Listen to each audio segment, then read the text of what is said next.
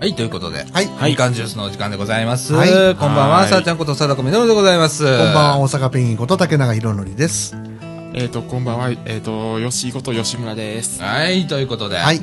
えーっと、本日はですね、えーっと、2003年の11月23日の土曜日、はいはいえー時刻の方は21時54分とはいいう時間でございます。勤労感謝の日ですね。そうですね。はい。祝日？祝日です。祝日ですか？な,、はいなんかあんまり祝日って感じもしませんね。ね。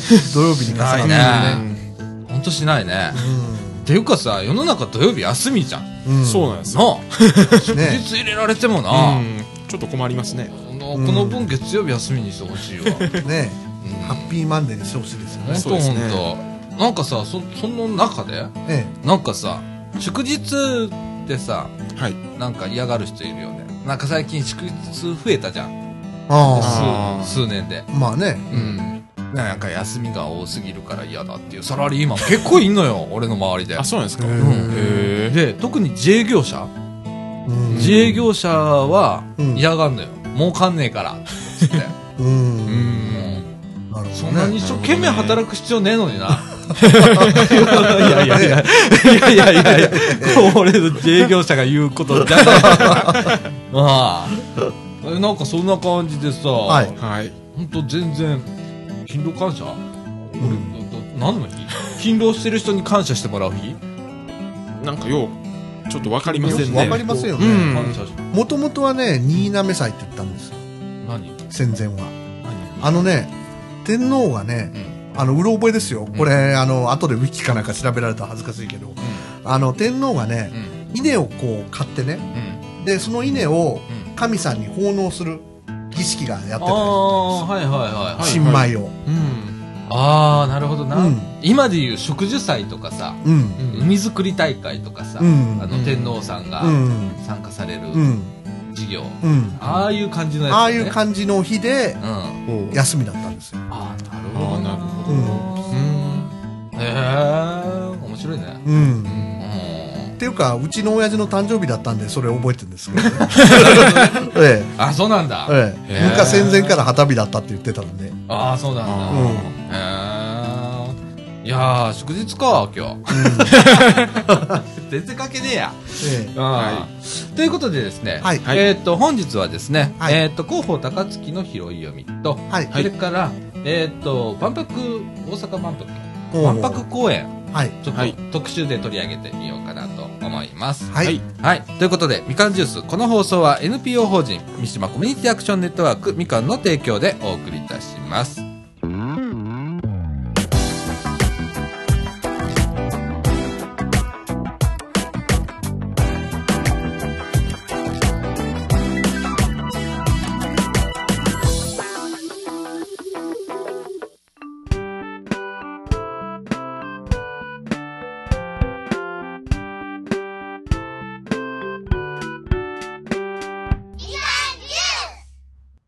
はい、ということで、はい。はい。えー、中枠1のお時間でございます。はい。えー、っと、広報高槻、はい。11月25日号からの拾い読み、はい竹永さんよろしくお願いいたします。えー、高高槻11月25日号ですが、はいえー、一面でですね、歌唱甘い関公園整備構想素案への意見を募集っていうことで、うんこれあの、兄弟農場のね、跡地のところが、うんうんえっ、と、広い公園になるっていうことで、うんで、それに関してですね、市民の皆さんの意見を募りますということで、ええ。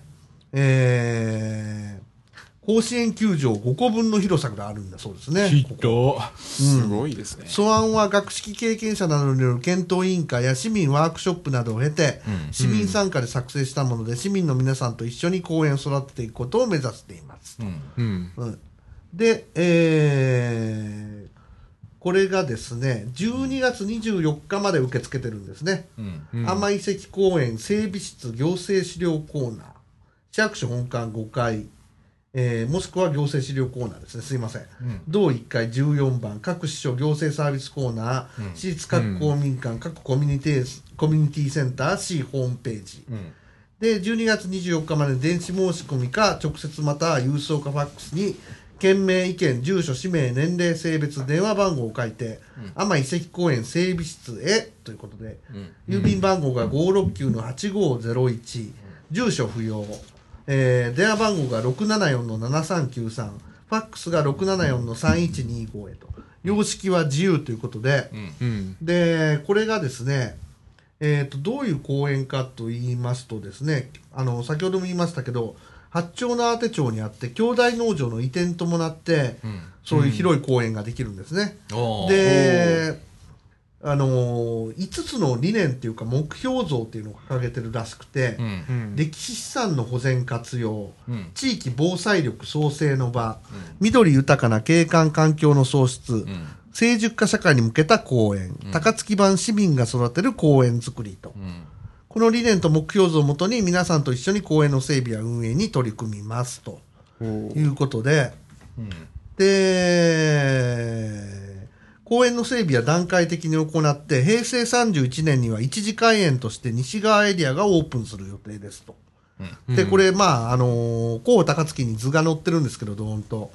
えっ、と、西側エリアっていうところにはですね、公園の案内や市民活動の拠点機能などを担うパークセンターや、子供向け全天候施設とか駐車場とか、そういうのができるんですね、芝生広場とか。でもこれは、本当5分の1ぐらいですよね、西側。まあねうん。そうですね。うん。で、中央、北側、東側っていうのが、甘い遺跡を生かしたエリアになるそうなんだそうです。おええ、で甘い遺跡ってどういうもんかなっていうと近畿地方でもいち早く2500年前に米作りが始まった弥生時代の集落跡で、国の史跡にも指定されていますと。同公園では当時の人々が住んでいた区域や稲作を行っていた区域などを表現。歴史を体感することができるよう整備を行いますと。うん。公園はあえて作り込まず市民活動によって生まれる新たなニーズや時代の変化に合わせて整備し愛着の持てる市のシンボルとなるように育てていきたいっていうことが市の考えなんだそうです、でこれで意見をどんどんこう募っていますということなんだそうです、っていうかさはい、はい。全天候型施設ってすごくね？すごいですよね。子供のね。そうですね。雨の日も遊べる。遊べる施設？ね。すげえな。すごいですね。はあ。れ相当広いですよね兄弟農場ってね。あこれ広いよ。うん。はあなんか電車見れるスペース欲しいよなここなここね、うん。ここなって、ね。線路沿いがあるんで、ね、ちょっとね線路沿いうちら、てっちゃんが今3人揃ってるんでね。撮影場所とかね、欲しいねねちょ。ちょっと高いそうですね場所がね。元の高槻電車区ですか、あそうだね。はい はいまあそういうことはいで意見を募集してるんだそうです。なるほどね。お願いしますと。はい。えーっと、次にですね、んツイッターで防災情報を発信とということで、うん。えー市ではインターネットを活用した民間サービスツイッターの機能を使った災害時の情報発信を11月25日月曜日から開始するんだそうです。うん。えーツイッターのアカウント名は公式で高槻市防災情報、うん。えーアットマーク高槻、えーアンダーバー防災、えー takatsuki アンダーバー bosai ですね、うん。えーそういうことをやるんだそうです。うん。でで、今ツイッターだね。ツイッターですね。そうですねう。ん。で、市からの防災情報発信ツールとしては、今まではですとね、防災行政無線、はいはい。パンザマストっていうんですね、パンザマストって、あの、塔のことをパンザマストって言うんですよあ、。そうですか。へえ。で、市の広報車、うん。市のホームページ、うん。緊急速報メール。大阪防災ネット防災情報メール、メールありますね。はいうん j コム高槻速報テロップ。はいはい。で、これにツイッターの公式高槻市防災情報っていうのが加わるわけですね。あははい。あ。役所も大変やな。あ大変ですね。これ、流すの大変ですよほらでね。きんのかな？ねはあ。え。うん。まあね、大阪防災ネットは大阪府がやってるので、はい。はい。あの、全然いいんですけどね。はい。うん。あの、緊急速報メールも、まあ、高槻市があんまり出してるもんじゃないので、はい。はい。だから防災無線と、うん。広報車と、うんホームページと、ジと。まあ、j コム高槻のテロップはね、はいあのはいまあ、テレビ局と一緒だからあれです、そうですね。それにツイッターか。ツイッターね。ツイッター。次はフェイスブックですかね。もうやそう、その速報性ないもん。すっごせないですね。ないですねフェイスブックは速報性ないからね。うんなるほどね。で、これに関連してですね、うん11月29日にん。緊急地震速報の訓練があるそうです。ほうほう。これは、えーっと、市では11月29日、全国で実施される緊急地震速報の配信訓練に参加し、うん。市内各所に設置している防災無線から訓練用の速報を放送します。と。うん放送を聞いたら頭を守る、危険な場所から離れるなど身を守る行動をとり、訓練にしっかり取り組みましょうということで、当日午前10時15分頃に訓練放送を開始しますと。放送内容っていうのが載ってて、うんで、ただいまから訓練放送を行います。チャイム音。緊急地震速報、大地震です。大地震です。これは訓練放送です。3回繰り返し、これで訓練放送を終わります。はいはいあ、午前9時45分頃に訓練放送があることを防災無線でお知らせします。うん。ということだそうです。うんで、えっ、と、この前もこの前もその前もお伝えしたかもしれませんけど、市政施行70周年記念事業、市全域大防災訓練を再実施ということで、えー来年1月26日、今度、時間が決まりましたね。ああ決まりましたかはい。午前10時から正午。はいはいはい。はい。えー訓練では震度7の直下型地震が発生し、多数の避難者が出ている想定で、小中学校の避難所を開設しますと。うん詳細は12月10日号と。12月10日まだまだ伸ばすか？まだ伸ばすかという。そうか。この前日にちだけでしたからね。はい。時間が決まりました。そうかはい。そうだそうです。えー、っと、大雪来るんだよね またまた延期するんだよまた延大雪電気とかね。あとはですね、はい。気になったところでは、えー中学校給食っていうのが円滑な開始へ向け準備ということで、中学生の給食始まるんですね。あそうなのええへえ。高槻で。えー市では中学生に栄養バランスの取れた昼食を提供し、心身の健全な成長と望ましい食習慣をつけてもらうため、平成26年度から全私立中学校で給食を開始しますと。ほほうん。で、調理方式は親子調理方式というのを取るんだそうです。うはいこれは調理場のある親子が調理場のない個校、うん子供の子、はいはい学校ですね、はい給食を調理して配送する方式ですと。はあで、現在給食を実施している小学校で調理したものを配送するほか、うん新たに一部の中学校に建築整備する調理場から配送しますと。ああ、だから給食センターとかじゃないんだ。ないんですようんね。なるほどな。うん。小学校13校では調理する量が増えるため、大型のガスチスチームコンベクションオーブン、食器消毒交換庫や運搬用のコンテナの整備をしました。また4つの中学校では調理施設の建築整備を進めていますと。はあ、はということなんだそうです。中学校でついに給食が始まると。これさ、うん。中学校の給食も給食費っていいのかね？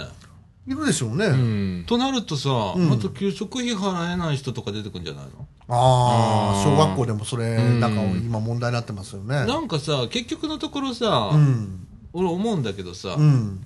どっちにしたっても一緒かなと思うの。うん。あの、俺の時になかったじゃん。あの、高槻市だったんだけど、中学校は。はい。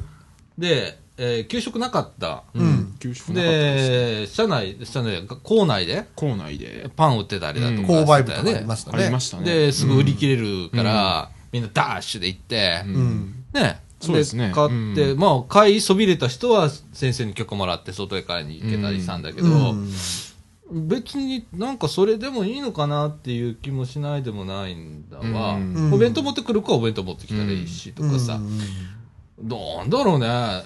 給食になんで固執するのかなって、ちょっと思ったりするんだけどね。うん。まあね、あのー義務教育の場合、給食、これなんか私もうろ覚えなんですけど、うん。うん完全給食って言って、給食を実施しなきゃいけないという法律が確かあったと思うんですよ。うん。うん。で、それに沿って各市町村がやってるけど、中学校はうん猶予規定みたいなのがあったと思うんですよ。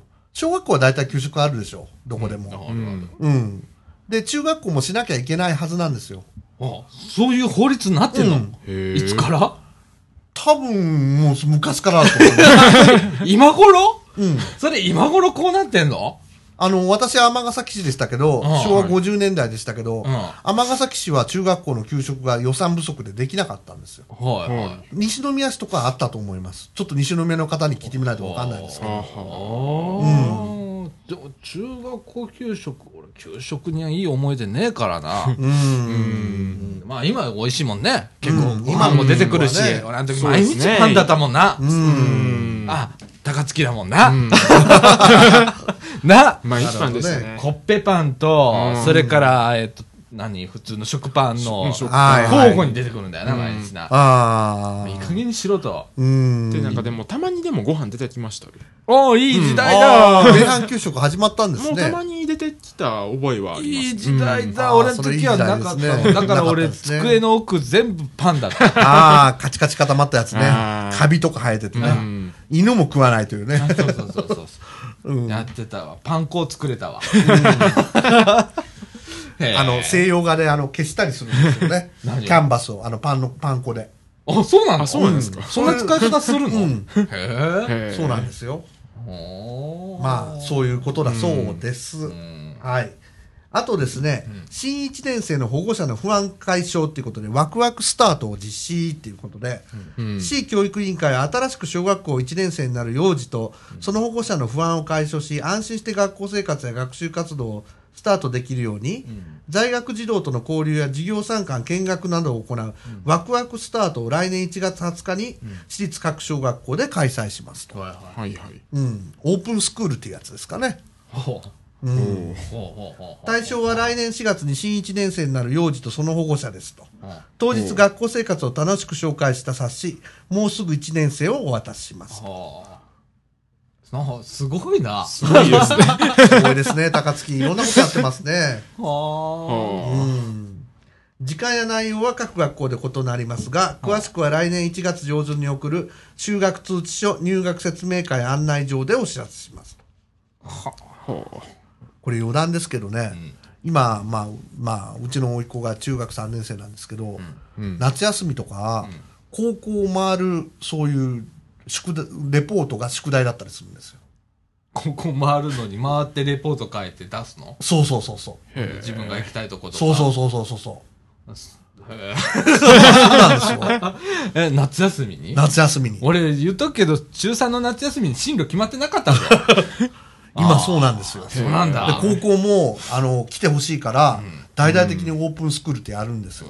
へで、熱心な人は保護者も一緒にね、あ一緒に行って、あ、あどの高校は、ううちはこういう高校で魅力がありますよって一生懸命宣伝するわけですよ。あ。はあ。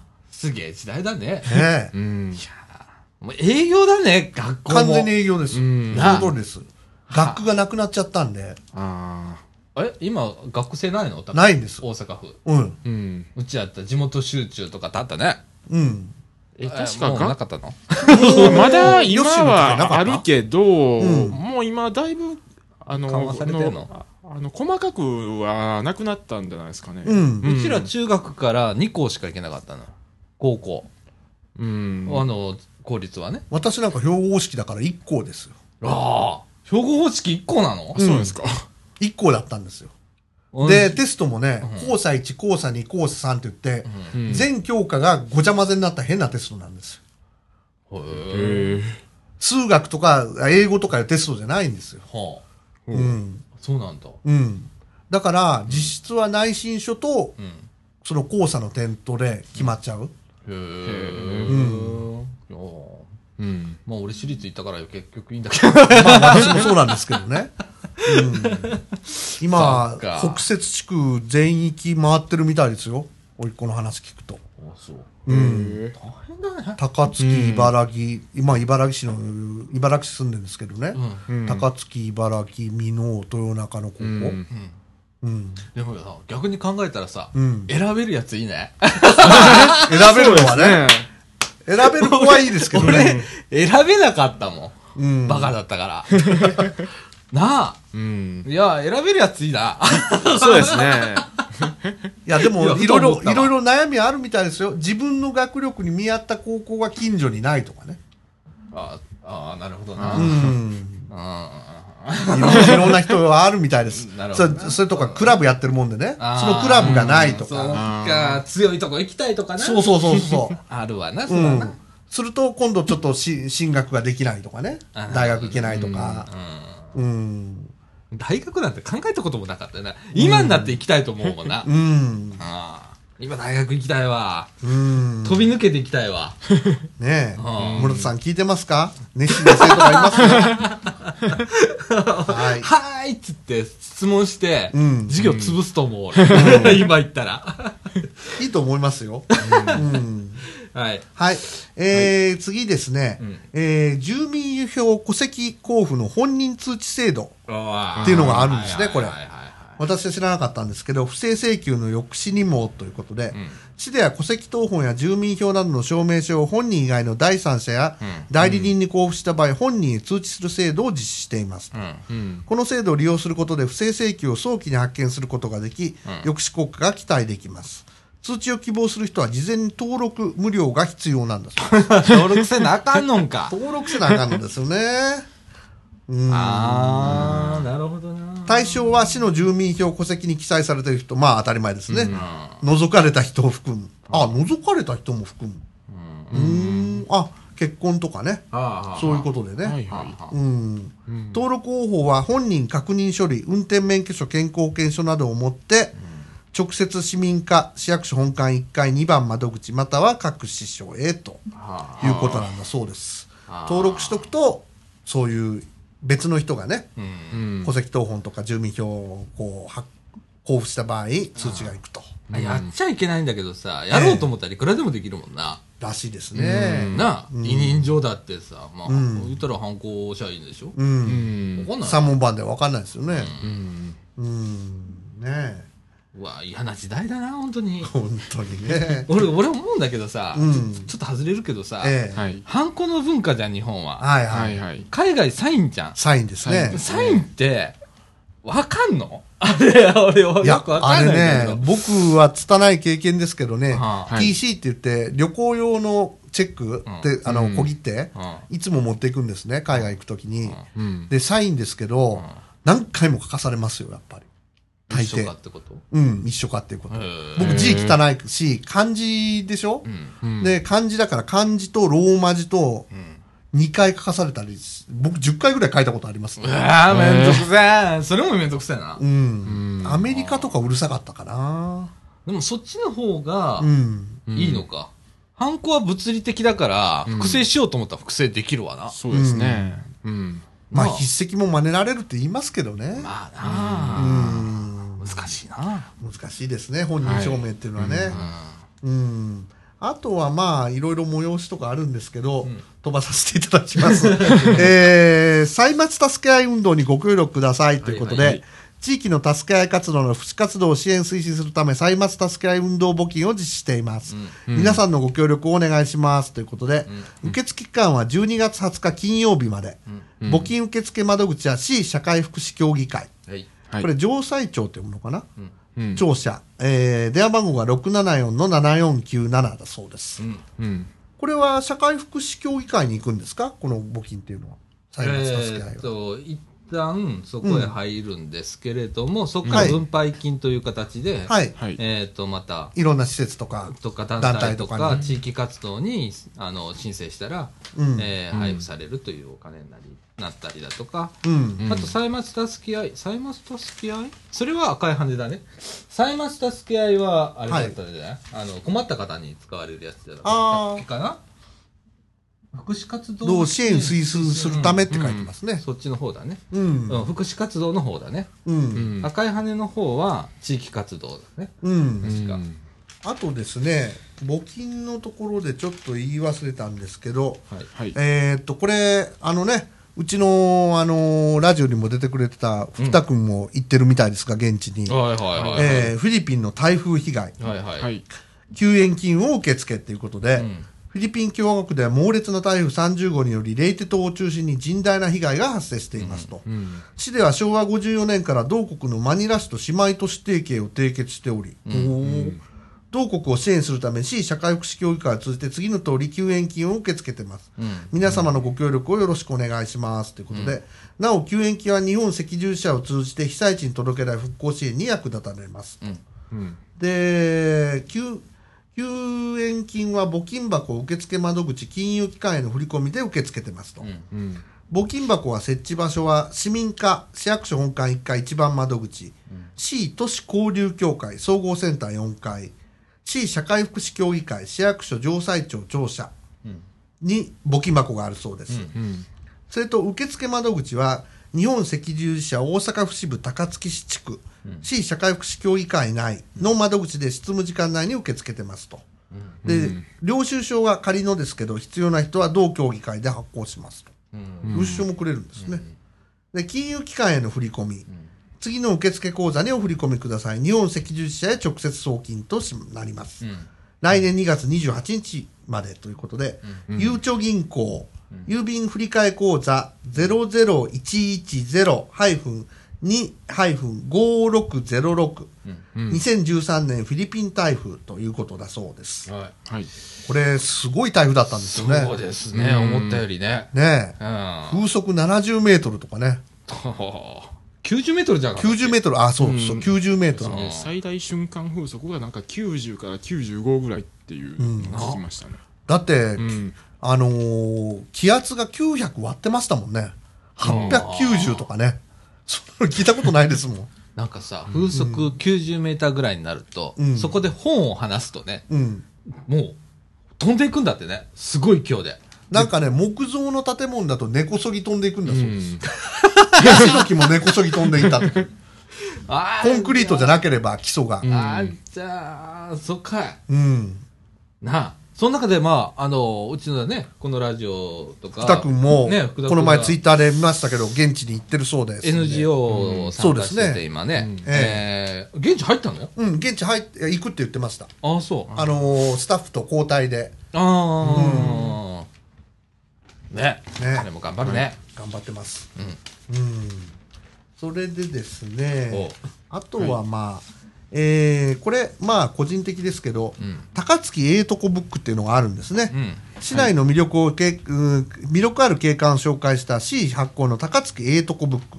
A4 から92ページ500円が、11月1日から市内8カ所の書店などでも販売を開始してますとうん。いうことで、うん。ハニタンがこれ、高槻ええとこブック持って宣伝してますね。はい。うん。これは吉村君よ読まれたんですか？もう読みましたね。あど、どんな本です？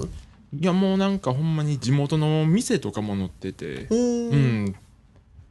まあ、あの、あのなかなか良かったです。ああ、そうですか。うーん。うんあとですね、うんえーっと、市の魅力を広めようって、プロモーションムービーを制作っていうことで、出た。12月5日からホームページで公開。出た。市では高槻の魅力を映像化した90秒のプロモーションムービーを3本制作します。すごいですね、これ。ほんまな、プロモーション、今、高槻すっげえ力入れてくから。ねえムービーには商店街で買い物を楽しむ夫婦や、今城塚古墳公園で遊ぶ家族などが登場し、高槻での暮らしやすさが伝わるよう構成されていますと。出演者は実際に市内に住む家族が中心。テレビドラマの手掛ける映像監督、大型、えー、なんていうもお呼びするんでしょう。すいません、読めません。大型さんが制作を指揮されたそうです。読めません。読めませんね。はい。ははい。えーこのムービーは12月5日から市ホームページで公開するほか、えー試写会も実施します。すごいですね。試写会。すごいですね。12月5日、えーはい木曜日午前9時半から高槻アレックスシネマ、芥川1丁目、えー先着100人様、ハニタングッズのプレゼントもあります。無料だそうです。い。はい。はちゃめあちゃやな。の平和堂のとこですね。映画あーあそうですかあ、館。ここであんの？はい。エワードでやるんだ。ねえ。あらーありますねもうはちゃめちゃえ。だってさ、うん俺えらいとことになってますね問い合わせ見たらさ、うん営業家営業家ですよ。市役所に営業家だぜ。営業家があるんですよ。高槻。高槻やるね。本当に。そうですね。まあ、大したもんです。はい。まあ、こう高槻からは、まあ、ざっとこんなところです。はい。はいはいわかりました。ありがとうございました。えーっと、ということでですね。はいえーっと、後半はですね。はい。はいえーっと、大阪万博、万博公園の、はいえー特集をちょっとしたいと思います。はい。はい。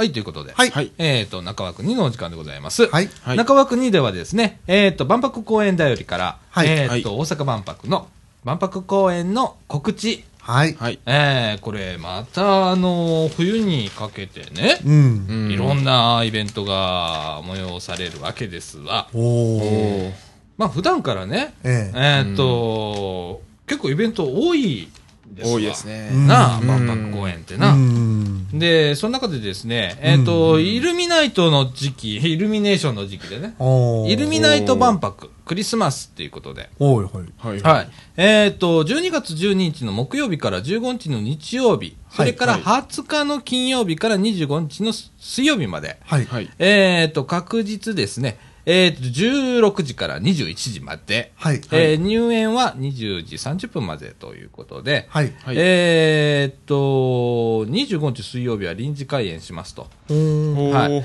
えーということで、えーっと、会場はですね、自然文化園、はい。太陽の広場、はい。えー下の広場、東大路っていうところであるんですけれども、まあ、太陽の塔をね、はい。はい。えー beam、beam paintingっていう技術を使ってはい、ライトアップするんですけど、最近、こう、プロジェクションマッピングっていうのが流行ってますよね。え、どうなんですか？建物にね、うん。えーっと、プロジェクター当てて、はい 3D を、はい。はい。もう CG をひょあの投影するんですよ。で、わーっと動くんですよ。映画館みたいに？うん。ああ、映画館のスクリーンみたいにあの、東京駅とかやったでしょ覚えてない？はいはいはいはい。最近だったら。あのー、あれでしょ？あのー、東京駅の昔の建物がふあの再現された時のやつじゃないですか。そうそうそうそう。あそこにいろんな、こう、うん映像を映して、はいはいそれが動いたりする。はいはいはい。あれを、はいはいまあ、太陽の塔でやるということでね。なるほど。えー去年もやったらしいんですけれども、うん。えーっと、 beam painting が映像内容を一新して再再登場しますと。うん。うん。えー太陽の塔をスクリーンとし最先最先端 3D マ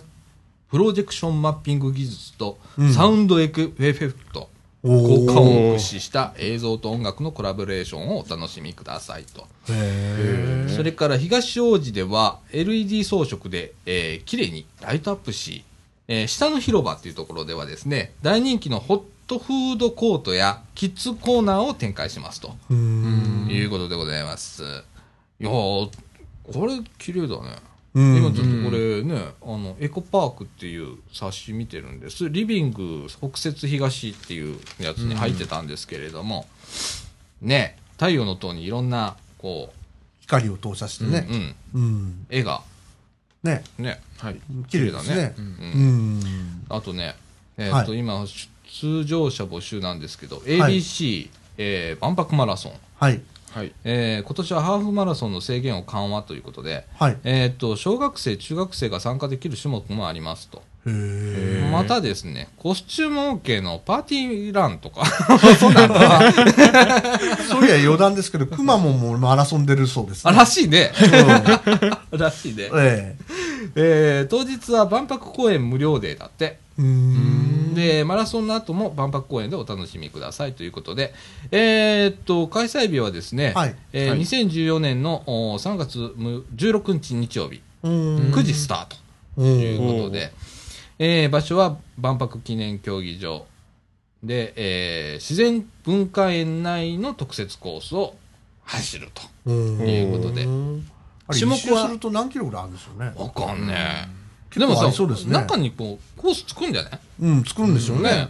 でね、えっ、と、種目はハーフ、うん。それから10キロ、うん。うん。えーそれから小中学生男女1マイル、1マイルね。うん、うんだからそれ1.6キロ。1.6キロ、うん。うん。あとファンラン、えーファミリー、えー家族4名とか、うん。パーティーラン、ペア 2, 2名とか、いろいろあるらしいんですけれどうも、ん。えっ、と、申し込み締め切りがですね、えっ、と、来年2014年の2月の11日火曜日祝日となっております。はい。お問い合わせは大会事務局、えー電話番号が、携帯電話だね、これ。えー、080-2538-8959。えー、もう一度言います。080-2538-8959でございます。えー、10時から17時、土日祝、えー、年末年始お休みでございます。ということで。うんえっ、と、詳しくはですね、大会公式ツイッターとか、それから ABC のホームページね、朝日放送のホームページご覧くださいということでございます。はい。えーそれからですね、ええーっと、これは12月12日から15日と、うん。第1幕、第2幕ってあるんだ。ラーメンエキスポ。よくやりますね。いろんな2013 in 万博公演はい。ということで、えーっと、日本全国からよりすぐりのご当地ラーメンが、えー万博公演に集結と。はいはい。はいはい。えー西日本最大級のラーメンイベント。うんえーなんかね、全国各地のご当地ラーメン30軒が集結。へえ。ー限定コラボラーメンも登場。う。ん。それから、復興支援と防災コーナーも併設と。それからですね、うんファイブアップ吉本のステージなども行われるおとーいうことでございまして、えー期間はですね、第1幕が12月12日木曜日から15日日曜日の4日間、えー第2幕が12月20日あー金曜日から25日の6日間、計10日間。おーで、各15店舗はい。はいでございます。で、1幕2幕で合計で30店舗出ると。はい。えー会場は、あー会場っていうのは、えーと、空く時間ね。はい。えーっと、10時、朝の10時から。はい終了は21時まで。おー。おー。ラストオーダーは20時30分まででございます。はい。ラーメン屋さんの屋台が並ぶんですかね、ずらーっと。そうだね。15店舗。高槻では金星ラーメンがなんか出るみたいですね。ああ、そうなんだ。うん。僕一回食べに行きます。はい。あ、そうなんだ。うんうん。でね、えーっと、入場料は、えーっと、無料です。ただし、うんまあ、あのー自然文化園に入るのに、うんえーうん250円。これは必要です。なるほどということでごはい、ざいます。なるほど。それから、食券がですね、えー販売されますと。はい。えーっと、ラーメン1杯800円だそうです。はい。はいそれからセル、セブンイレブンで前売り券1000円。うん。えーっと、うんこれ、ラーメン1杯分と入園料を含むっていうのが絶賛発売中ということでございます。自然文化園が250円。えーっとラーメン一杯が800円だから50円安いんですね。うんうん。はい。セブンイレブンで、はい。はいえー前売り中ということでございます。うんいや、ラーメン、ラーメンね。好きだね。いろんなことやるな。ねいろんなことやりますね。うんわんぱくはね、本当、うんあの、今ね、えこれ僕今、独断と偏見なんだけどね、え。はいは。はいい。今ね、エキスポ70パビリオンってあるんだけど、はい。はい。まああのー昔のね、その当時の、えー大阪万博の時の、はい。はい。えー何？記念品とか、はい記念品じゃないな、展示品？はい。をしてる、まああの、パビリオンがあるんですわ。で、そこでですね、今特別展やってまして。図面で紐解くエキスポ70テーマ館っていうのがあっていいですねうんいいで、太陽の塔、大屋根、地下展示うんと。かね、うんえーっと、大阪万博のメインテーマ、人類の進歩と調和を具現化したテーマ館に焦点を当て、えー図面や写真資料からテーマ館の全容を紐解きますということでうん、えー現在開催中なんですけれども、はいえー来年の、はいお2月2日までやっております。で、これ、あのね、ちゃんとした図面なかなか見ることないんだ。うん。この万博のあのテーマ館ね、太陽の塔。はい。はいで、今は塔しか残ってないんだけど、はい。はい。当時は大屋根がついてた。そうですね。で、えお祭り広場ってありまおしたね。祭り広場あって。うん。で、あ僕はね、えーっと、小学校ぐらいまで残ってたかな、うん。大屋根。うん。で、上、その、すっげえ高いね、大屋根なの。うん。で、えーっと、僕、低所恐怖症なのよ。高所じゃなくって、はい。はい。し下から上見るのが怖いわけ。大屋根見たら、ゾクゾクゾクってすんの。うん。で、うんあの、いつもあそこで写った写真、俺、帽子を深く、深くかぶって、うん。上見えないようにしてる写真しか残ってないぐらい。えー。で、俺すごいこの太陽の塔に興味があってて、うん昔から。う。うんん。で、えー家にもいろんな資料があったりするんだけど、うん。はい。で、この図面をね、CG に起こした人がいるわけ。はい。はいあの、インターネットで調べたら出てくるんですけど、はいそのね、CG 作るのにさ、ちゃんとした図面必要じゃん、うん CG って、うん。すごい大変なんだった。だって。えうん。で、今ね、ほとんどのパビリオンを制覇した、その CG 作ってる人。で、ほぼ、あの、万博のその当時の、うん。えー街並みっうん。ていうか、パビリオン群が、うんちゃんとうんマッピングされてる状態で全部作ったっていう人がいて。うん。まあ、すごいよ。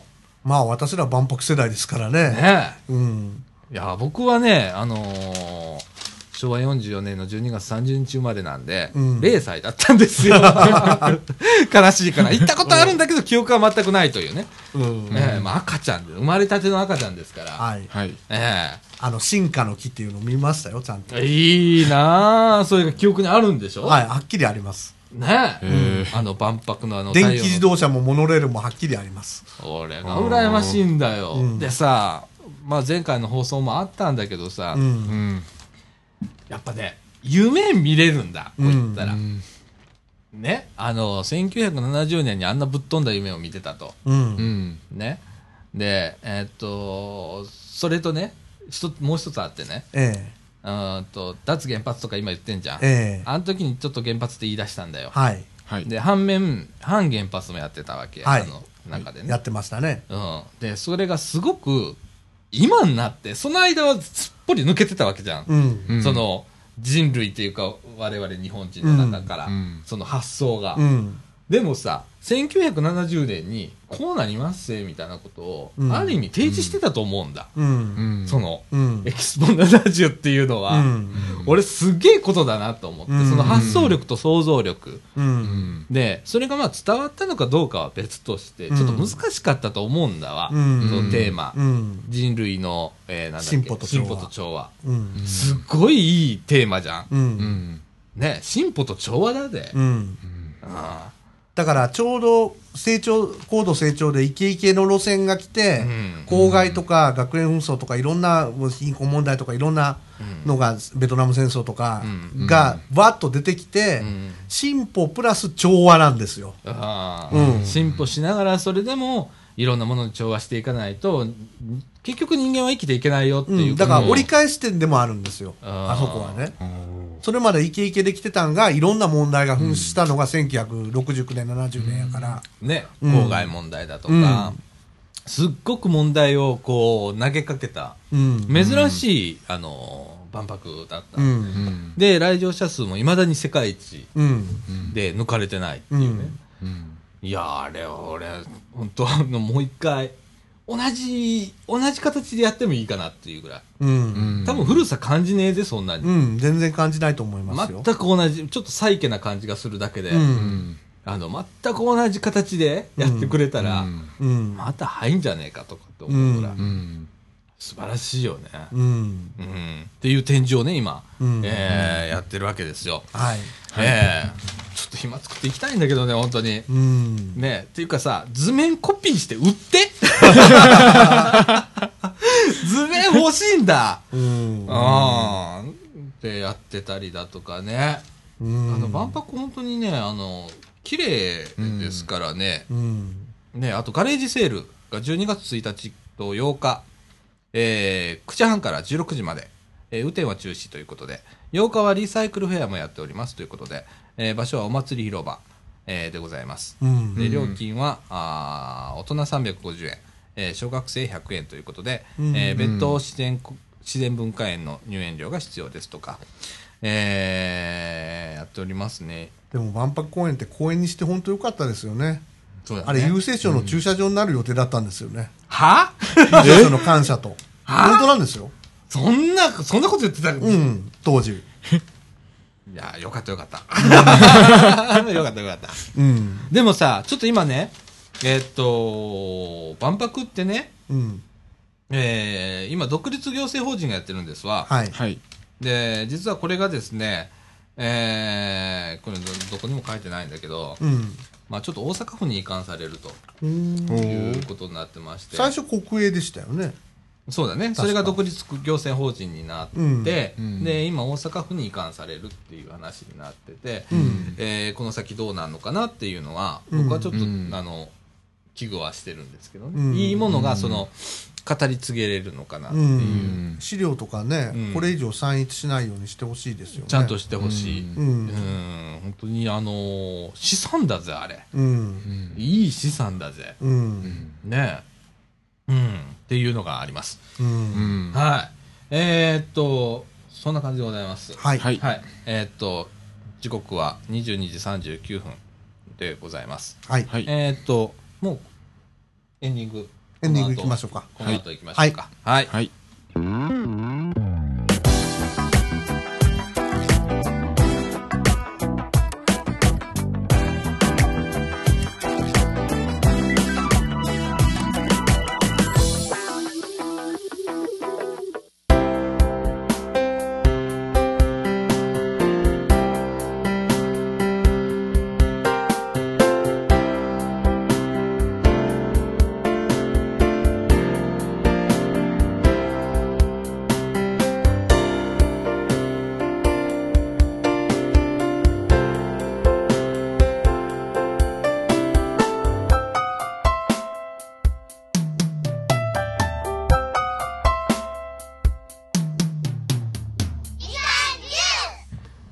ディングのお時間でございます。はい。はい。はい、あのね、えっ、と、昨日だったかな？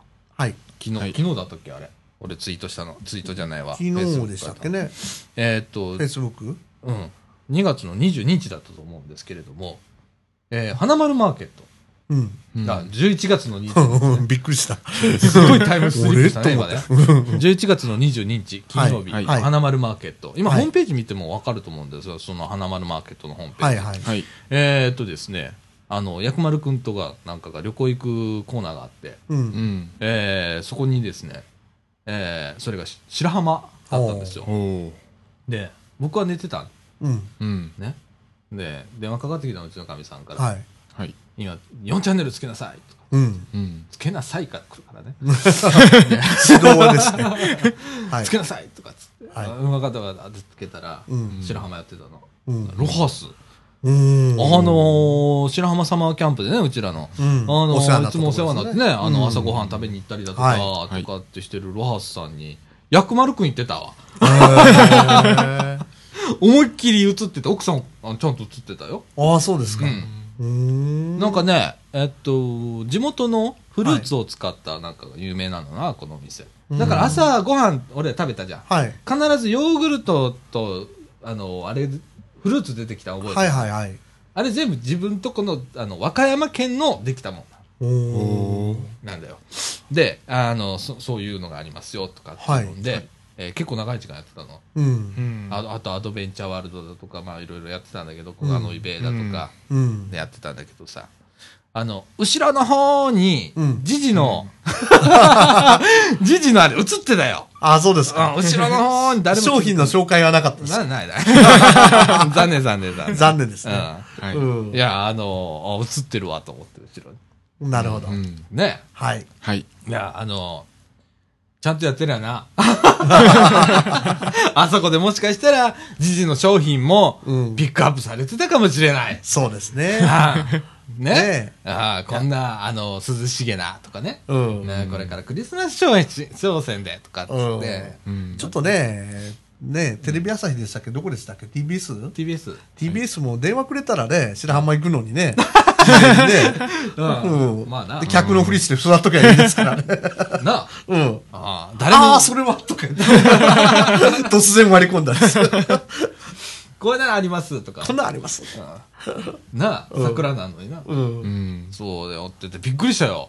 ロハスさん。頑張ってんね。待ってますね。うんあとはね、フィッシャーマンズワーフとか。出てたトリトリけどね市場？トリトリ出てないのよ、今あ回。れ？珍しいでしょ？意外だな意外でしょ？その代わりフィッシャーマンズワーフ出てたわ。う。うんん。小賀のイベイって何です？小賀のいいホテルの、えー、新館、あ、がホテルの小賀のイベうーん。小賀の、小賀のイベイホテルね。うーん。ですわ。とか、うんいろいろ出てたんだけど。あだからや、やっこ歩いてた、普通に。おー。あの番組終わるんだね。うん終わったそうですよね。悲しいね。まあ、俺あんまり、あの、見なかったんだけど。う。うん。うんうん。いやー、そんな感じでね。はい。はい。うん。あの、出てましたわ。う。うんん。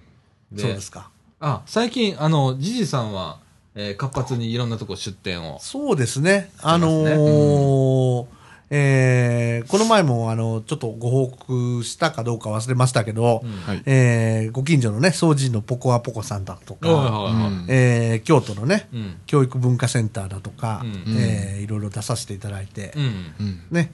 うん。俺、ポコアポコさん2日行ったよ。はい。なんか、そうらしいですね。うん。うん。うん。1日目は1人で行って、2日目うちのかみさんと行ったわ。はい。はい。二つ売れました。あ、よかったよかった。うん。うん。ね。えあのー、あれでしょ？クリスマスの、あのー、何、リーフの体験？えはいはいはい。もう受注受けたんそうです。10名ぐらいね、今度12月2日にね。もう、素晴らしいじゃないですか。そうで。す。ね。少しずつ、はい。あの、今、ジジさんも、ね。教育文化センターも大体延べ人数に合う目標額を達成しました。はい。そっか。はい。そっか。はい。どういう計算ななのかは別だ、はい別だけど。はいはい。そっかそっか。はいうんはいいいことだ。はい。うん。あの、頑張って。ね。はい。うん。はありがとうございます。い。いや、今はクリスマス前ということでもうあと1ヶ月しかないんだからね。そうですね。ね。だ俺、すげえ焦っとるのよ。ご多分に漏れずね。で、えっ、と、じじさんもクリスマス商戦。はい。えー今、みかん屋でも、えー物販コーナーでは、はいクリスマスのね、商品が並んでおりますが、はい。ね、えー皆さん、あの、ちょっと見に来ていただいてね、はいどんなものかな、えね。駄菓子屋以外にもちょっと、こう、目を向けていただけると、ね。そうですね、はいあの、おじさん、おばさん、おばさんだね、そうですね。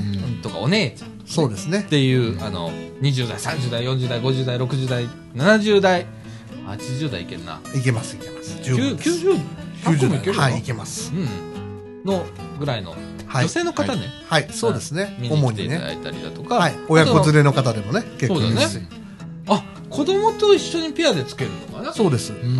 ペア商品とか作ったりだよ。えな？えそうですね。うん。うん。そんな感じ。はい。はいはい。えーっと、でございますわ。はい。はいで、えーっと、今日もにごめんなさい、日本撮り。